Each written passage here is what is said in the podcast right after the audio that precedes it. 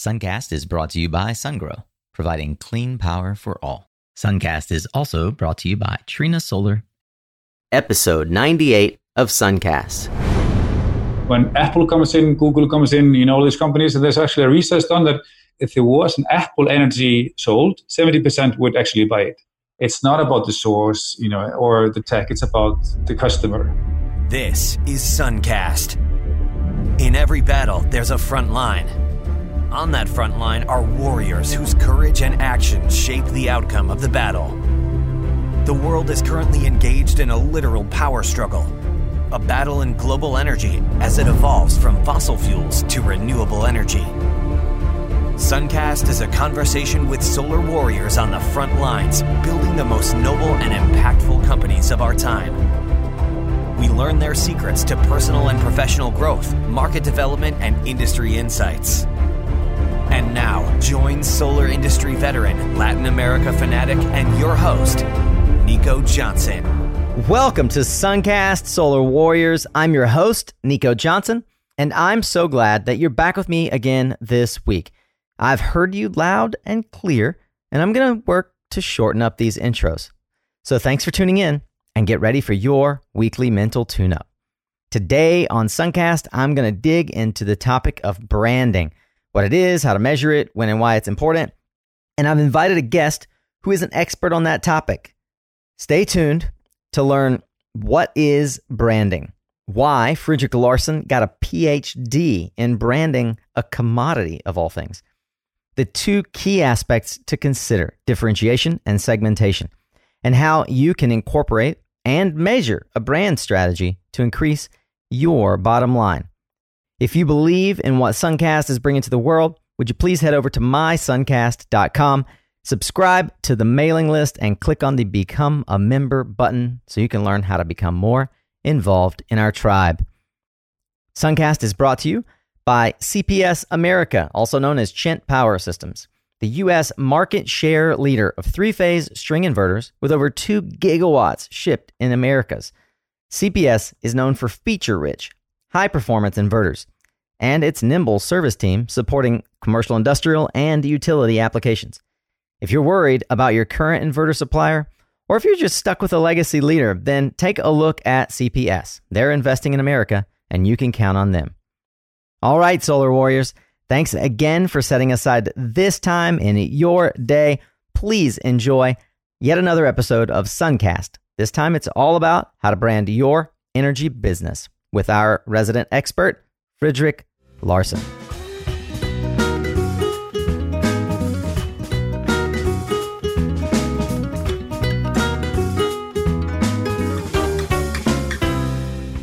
All right, Solar Warriors, buckle your belts. We are going to enter into a conversation that some of you may feel comfortable with, others perhaps need to learn a little bit more about. We're going to pull you right brained folks into the creative side of business, talk a little bit about how this can and will help the bottom line of your companies. We are going to go into the conversation with an expert on the topic of energy branding. Mr. Fredrik Larsen, the CEO of Larsen Energy Branding, is joining us today from his homeland of Iceland. He is a PhD in the topic of energy branding, one uh, perhaps the only in the world. He's an author. He uh, has published on the topic of energy branding and he runs an event on that very topic. He has consulted with major companies throughout the world, has studied both in the US and in Europe. And today we are going to learn everything that we can about his understanding of how branding can be harnessed for the energy sector. Fredrik, welcome to Suncast. Thank you. Indeed. So I'll start with something a little more high level. First, congratulations to the Vikings for a very exciting year on the global stage of football as we are currently in World Cup fever. Uh, perhaps when this publishes, we won't, but nonetheless, the congratulations are uh, merited as our own uh, footballers from the United States didn't arrive this year. we are very proud of our team, and you know that they made it there is an accomplishment, and the whole country, 300,000 of us, are quite proud. And I imagine that it will be yet another thing that the country as a whole leverages from a branding perspective. You know, many may not know it, but Iceland is one of only a handful of countries which obtain essentially all of your electricity from renewable sources. So again, thanks for the leadership there. I'm surprised though, from a branding perspective, that Iceland doesn't leverage that fact a little more heavily. It's certainly helping increase Costa Rica's media exposure. What do you think of that? I think this is an excellent first point you make there. I totally agree with you. And I'm lobbying for it here that we should be talking about this day in, day out, and this should be our theme line in our positioning statement. But, you know, then you have politics and then you have stuff that interferes with professionalism. But Costa Rica is doing good, actually. Uh, it's a, it's a good example of how you should do it. And another good, another good example is Denmark. They have their Denmark State of Green spending money on branding is money well spent. Absolutely. And we will talk about why that statement is true. So, we've used the word branding. Before we go further, I'd love to hear from a doctorate on the subject. How should one think about branding? What, how might you define that word? Branding is a very loaded concept. And the first thing that comes up normally when people think about branding is a color or a logo. Right. Actually, majority of people would actually think that. They are not incorrect, but that's just a small, small portion of what branding is. Branding is a philosophy. It's a philosophy how you conduct yourself and do business. It's how you, you know, think about your consumers, how you communicate, what you communicate, to what groups you communicate, instead of a generic, generic approach. I mean, the most famous example, of course, is Henry Ford. He, he said that you could have any color that you want as long as it's black we passed this 100 years ago actually. So uh, but a lot of companies in the energy space are still thinking like this. They are kind of not understanding the opportunities of actually use efficient branding or, or and marketing for that matter. And i find that a lot of folks tend to confuse the idea of branding and marketing. Branding is a subset of marketing sort of largely. Uh, it's an aspect of how one presents a message in particular how it's pertinent to either a specific brand, a company, or a segment. So perhaps let's drill down on that and just talk about kind of the basics of marketing, which sort of fundamentals or know who you're talking to. Can we just broadly speak on branding as it relates to the energy industry? Perhaps we'll touch on some of the typical touchstones of green and, and the like. Let me start 10 years ago, basically. And i will go into why I decided to do this. 10 years ago, 11 years ago to be exact, I was thinking, okay, now it's time to write my PhD. And, uh, but I wanted, since I'm a professor of marketing, I didn't want to uh, write about something that was only appealing for the academia. I wanted to have practical relevance. And I, I looked over the field and say, okay, where is an academic and professional knowledge needed? And I saw, and I looked at the telecoms and I saw how that market had revolutionized. I mean, it's just a totally a different ball game, different business models, different way of conducting business. So I said, okay, the next market that will go down this route is energy, and uh, it will be a decade or so. I didn't know the time, of course, but it's about now. I think it's, it started already. A lot of rebranding is going on, but I wanted to be ready with relevant knowledge of the field to kind of contribute to that field. So I decided to see how the energy consumer behaves differently from a household consumer or a fast moving consumer good or whatever you know people buy. Because branding is not a generic thing. It's based on basically two foundations differentiation and segmentation. So you have to segment your market and you have to be different from everybody else. And again, this is the foundation of marketing and branding. Uh, let, us just don't mix the two, just talk about branding because they are so related. And it means that you have to know your customer.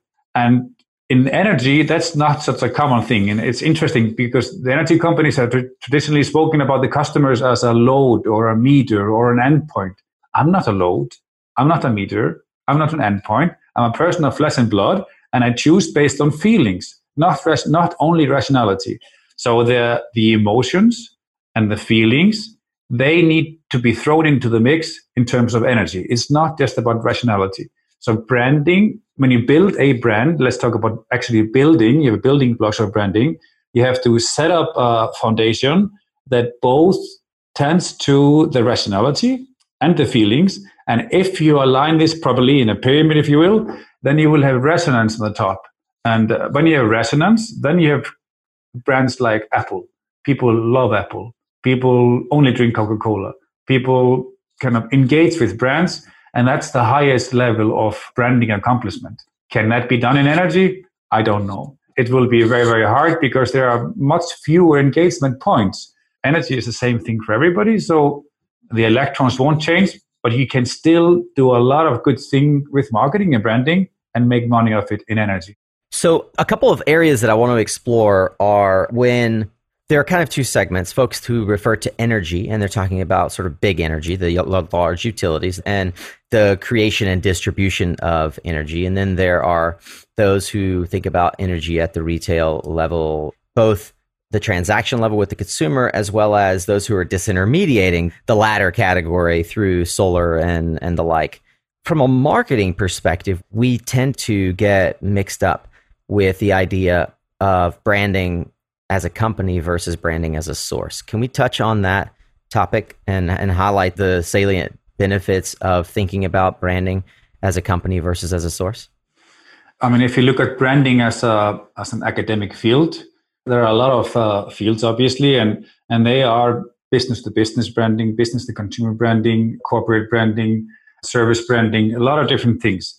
But the main difference between branding a product and a corporation is that the corporation is more holistic. It takes into the case the corporation, how it behaves out there, and you know that. But but the most, just to give you an example that I, people can actually relate to is uh, when you think about Procter and Gamble. It's an iconic brand company, but it, they don't make Procter Procter and Gamble Head and Shoulders, or or you know they make a lot of different brands, yeah. which are just standalone brands. And then you think about Kellogg's. Kellogg's makes Kellogg's Rice Krispies, Kellogg's Cornflakes, Kellogg's this and that. So they have actually have the brand name in their products. So there, there aren't any right or wrongs. It's just how you think about it. Yeah. And Procter and Gamble does not brand itself; it brands their products. So I mean that's that's the main difference. And, and in, in energy, actually, like the Eons and EDFs and and in all those big ones, they they brand themselves as companies and like think about ND or Eon. Yep. They might actually name these two because they might actually be the energy super brands of the future if they succeed and they are on that route and they are doing fine job in it. So, and, but they are not nearly as known as Shell or, or BP, British Petroleum BP or Total or any of them, but they are on the route of becoming corporate brands on their own right. But they will also be under that umbrella under their own name, they will also brand products. So it's a tricky thing. It's not an either or. So, but in but in the energy space, I think that you would have to start with a corporate brand, and then you can start branding a product. But branding the source is different. It's a, an interest of mine to think about how you brand a source. When I started the PhD, I wasn't going to look into branding the source because it was an obvious source of differentiation. But then again, nothing is obvious when you you know dig into it. People can choose today, but they can even choose more freely in the in the future. So solar price for solar is dropping tremendously, and you know people will think maybe okay, so everybody will be buying solar in the future. There's even here in Iceland, people have solar on their roofs. So it's a, in Iceland, you know, we have darkness half the year so yeah, it's it's, it's interesting. It's it's also it's sustainable too. But uh, in the future, if you have vast infrastructure in the wind or geothermal or hydro, are you just going to close those things because solar might be cheaper? No, but you have to make sure that people still want to buy from your source. And the way to do it is to differentiate yourself. If you're hydro, for example, you can look into hydro has a beautiful history. New York prior to making energy from Niagara Falls was dusty and full of coal and ugly. You have clean energy, renewable energy, so electricity, which made the, I'm, I'm speaking dramatic terms, I know that, but I'm just kind of paint a picture. So uh, it's a better place afterwards. And in that era, maybe 100 years ago, 50 years ago, hydro plants were built as temples almost because they created benefits from, from people. And if you look at the architecture of it, they actually are monuments of accomplishment of how you made life better. So if you are hydro, you can't, you shouldn't uh, kind of look away from this because you should be branding the source, branding the history, looking at the time heritage. Solar doesn't have this. Solar is new. I mean, it's relatively new. So they don't have a history like this. So they should be branding by using something else. What that is, I'm not, it's happening so fast. I, I don't know what kind of a brand history Solar would be using and if they even are capable of using if there is an organization that you know has this on a worldwide level i don't know if they can do it. You can actually brand the source very vividly and if you're a wind a wind is nice but it's also frowned upon. Conceptually it's nice to have windmills that in the harness the wind to make energy but you don't want that you know in your backyard. So it's not my own backyard syndrome is very much alive then you don't want it. It's a lot of issues to be thinking about and kind of yeah. You touched on a couple of things that i wanted to actually highlight and contemplate. There probably isn't a one global brand that has emerged yet from a renewables perspective that you would say is doing it well but some that come to mind for me are broadly they're european. I think of the italian utility enel two french utilities edf and engie and I think of uh, RWE, although to a slightly lesser extent. They're very much more a kind of stodgy German entity focused on R and D, but certainly they're killing it from an R and D perspective and have made some really good bets from an investment. Do you feel like there are great examples of? We'll look at utilities at the higher level, utilities that have done a great job with the notion of branding that perhaps uh, Latin American or US based or North American based utilities could learn from or should be learning from? Yeah, I think so. In your intro, you mentioned that I host a conference on it. I've done it for two years now, and the third year this year is called Charge Energy Branding. My vision is to kind of just educate the energy space about why you should communicate. Branding is about communication. So that this conference is a communication conference. I bundle it into energy branding. And at the conference, we give out awards for the world's best energy brands. These awards, there's a panel of experts that kind of that shortlist companies from around the world. And for uh, the Kevin Keller, the one I mentioned, he's one of the guys in the panel, and and uh, a lot of high-profile people are in it. There are six categories, and then when we have uh, a handful of companies in each, each, each category, we contact them and ask them if and tell them about this and if and if they want to proceed because if they want to proceed they have to share data with us which of course is a sensitive matter. They have to write a case about themselves and they have to send out a survey to their client base which is based on my phd yeah. So it's a benchmarking study that i've created. So i actually know the best brands in the world. And last year the best brand in the world in terms of compounds is eon it's a fact. I'm not saying it the, the empirics is saying it. That's fantastic. I didn't realize there was empirical data on this. Yeah, no, no, there is. And also uh, from uh, the challenge perspective, the, best challenging brands is OVO of UK. And they were actually won also 2016. So they are very interesting brand. And they are all about knowing their customer base. And when you walk into their headquarters, you walk into their culture. It's very unique. It's, it's, it's branded from the inside out. Another really interesting example is PowerShop from New Zealand, and uh, and we actually publish this. We, will sell we sell these reports for a very low price actually because it's our again it's our risk to kind of promote what we are doing.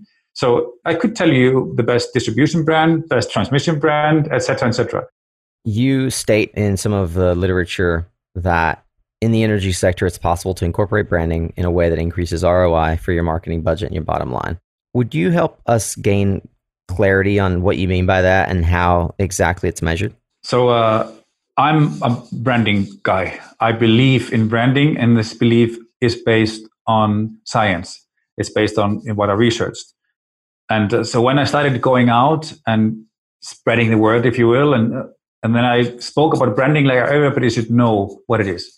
But I soon learned, of course, people don't know what it is. So when I went to the States for the first time, the Americans very bluntly asked me, so what's the ROI of your services? So I wasn't really prepared for the question because, hey, it's branding, you know it works. So I had to go back a little bit and do actually do some studies. And I went into, generics. I went to the stock markets and I measured how good brands based on interbrand and those metrics that are out there, how did they perform in relation to companies that were not such good brands? So the bottom line, the, the average stock price was higher with everything else equal than those who weren't measured as high brands. So that's how I know how to do it. But there's an interesting story I will tell you. I forget who was asked, but uh, let's say a famous CEO was asked, How do you know if you're spending your money on marketing wisely? He said, Well, I don't really know, but I, I, I know that half of the money I spent on marketing is money well spent. The problem is, I just don't know which half. So, you know, it's very easy to throw away money on marketing it's easy to burn money on marketing right. and kind of justify it by saying, hey, this is good for our image. So when I talk about branding as a good thing, it matters how you do it. Just spending money on on marketing or or some kind of promotion or or sponsorships or whatever, that's not branding. That's just spending money like uh, out of random, if you will. You have to have a really strategic approach of what your brand is going to be about.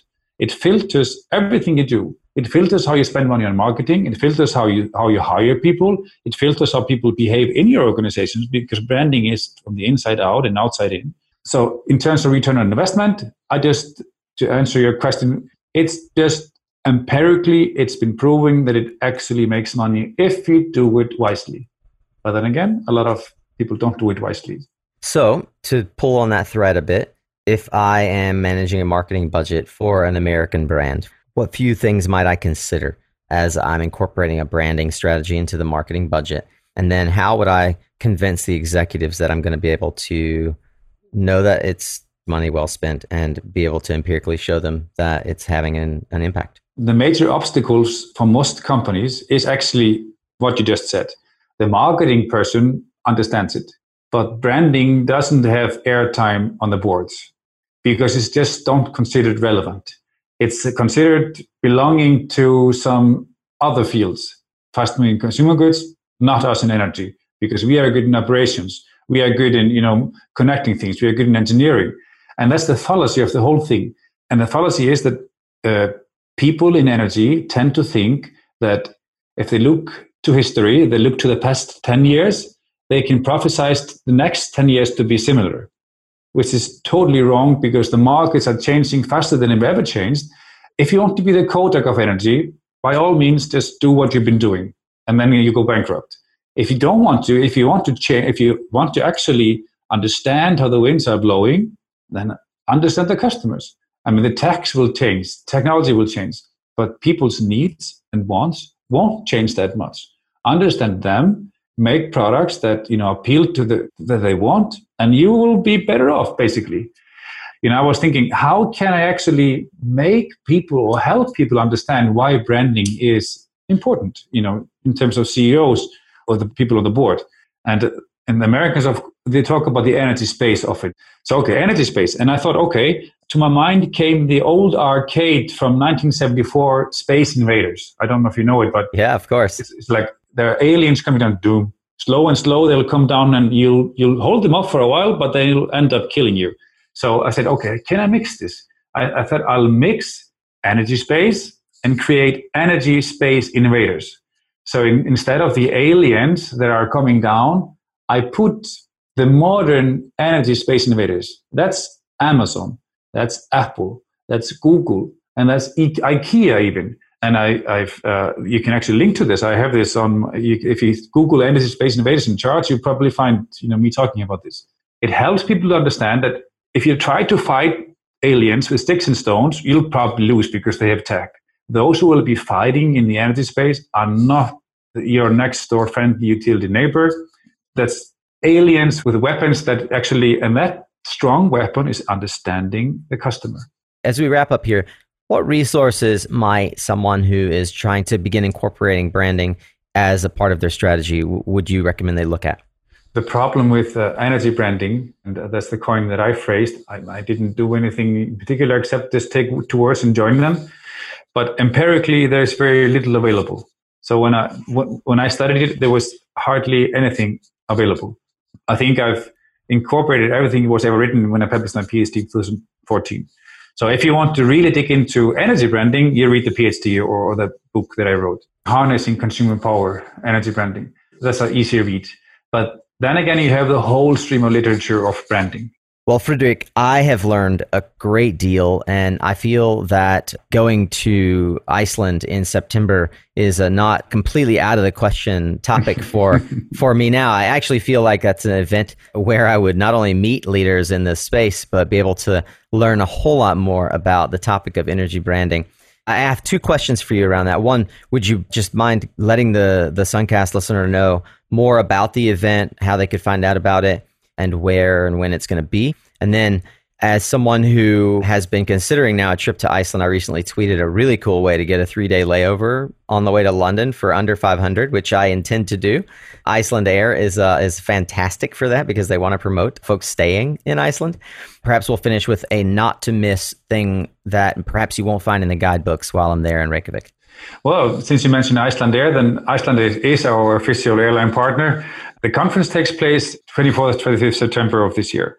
If you go online and, and Google www or put in your browser www.branding.energy, then you'll get the conference.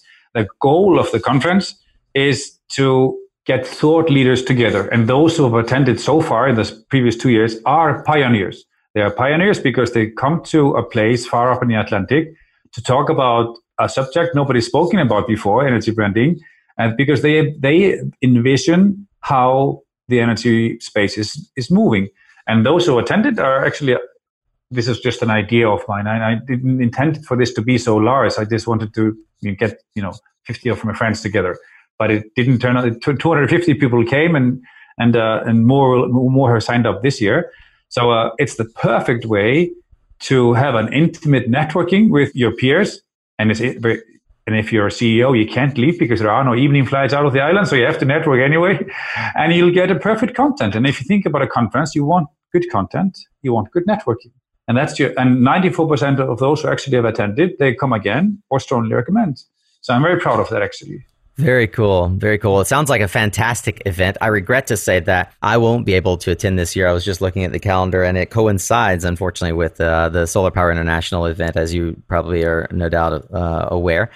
But if for some reason you, as you're listening, are trying to decide whether to go to SPI or Iceland in uh, late September, I know what my vote would be if I weren't already obligated to uh, to Anaheim. Fredrik, thank you so much for taking the time here today with our Solar Warriors on Suncast. My pleasure. Thank you when we step into the project, we're really looking to deploy early stage capital. We want to deploy that capital from there all the way until notice to proceed and or through construction as required. Most of our exits are occurring at pre-NTP or at NTP. Hey, that was a clip from the upcoming Tactical Tuesday with Mike De La Gala, all about early stage project development. Stay tuned next week, and thanks for checking out today's episode, Solar Warriors. And hey, while I still have your attention, I'd like to say thank you again. The fact that you are still listening, it means that you really enjoy the work we're bringing to life. If that's true, would you consider becoming a member of the Suncast tribe? A quick shout out to new tribe members Rick Evans, Jennifer Alfson, and Marco Lopez. You see, every week now, we're getting new members. You can join them. Just go to mysuncast.com forward slash member to see what all the fuss is about. I look forward to formally welcoming you into the tribe as well, my friend. And thanks again for showing up. It is half the battle.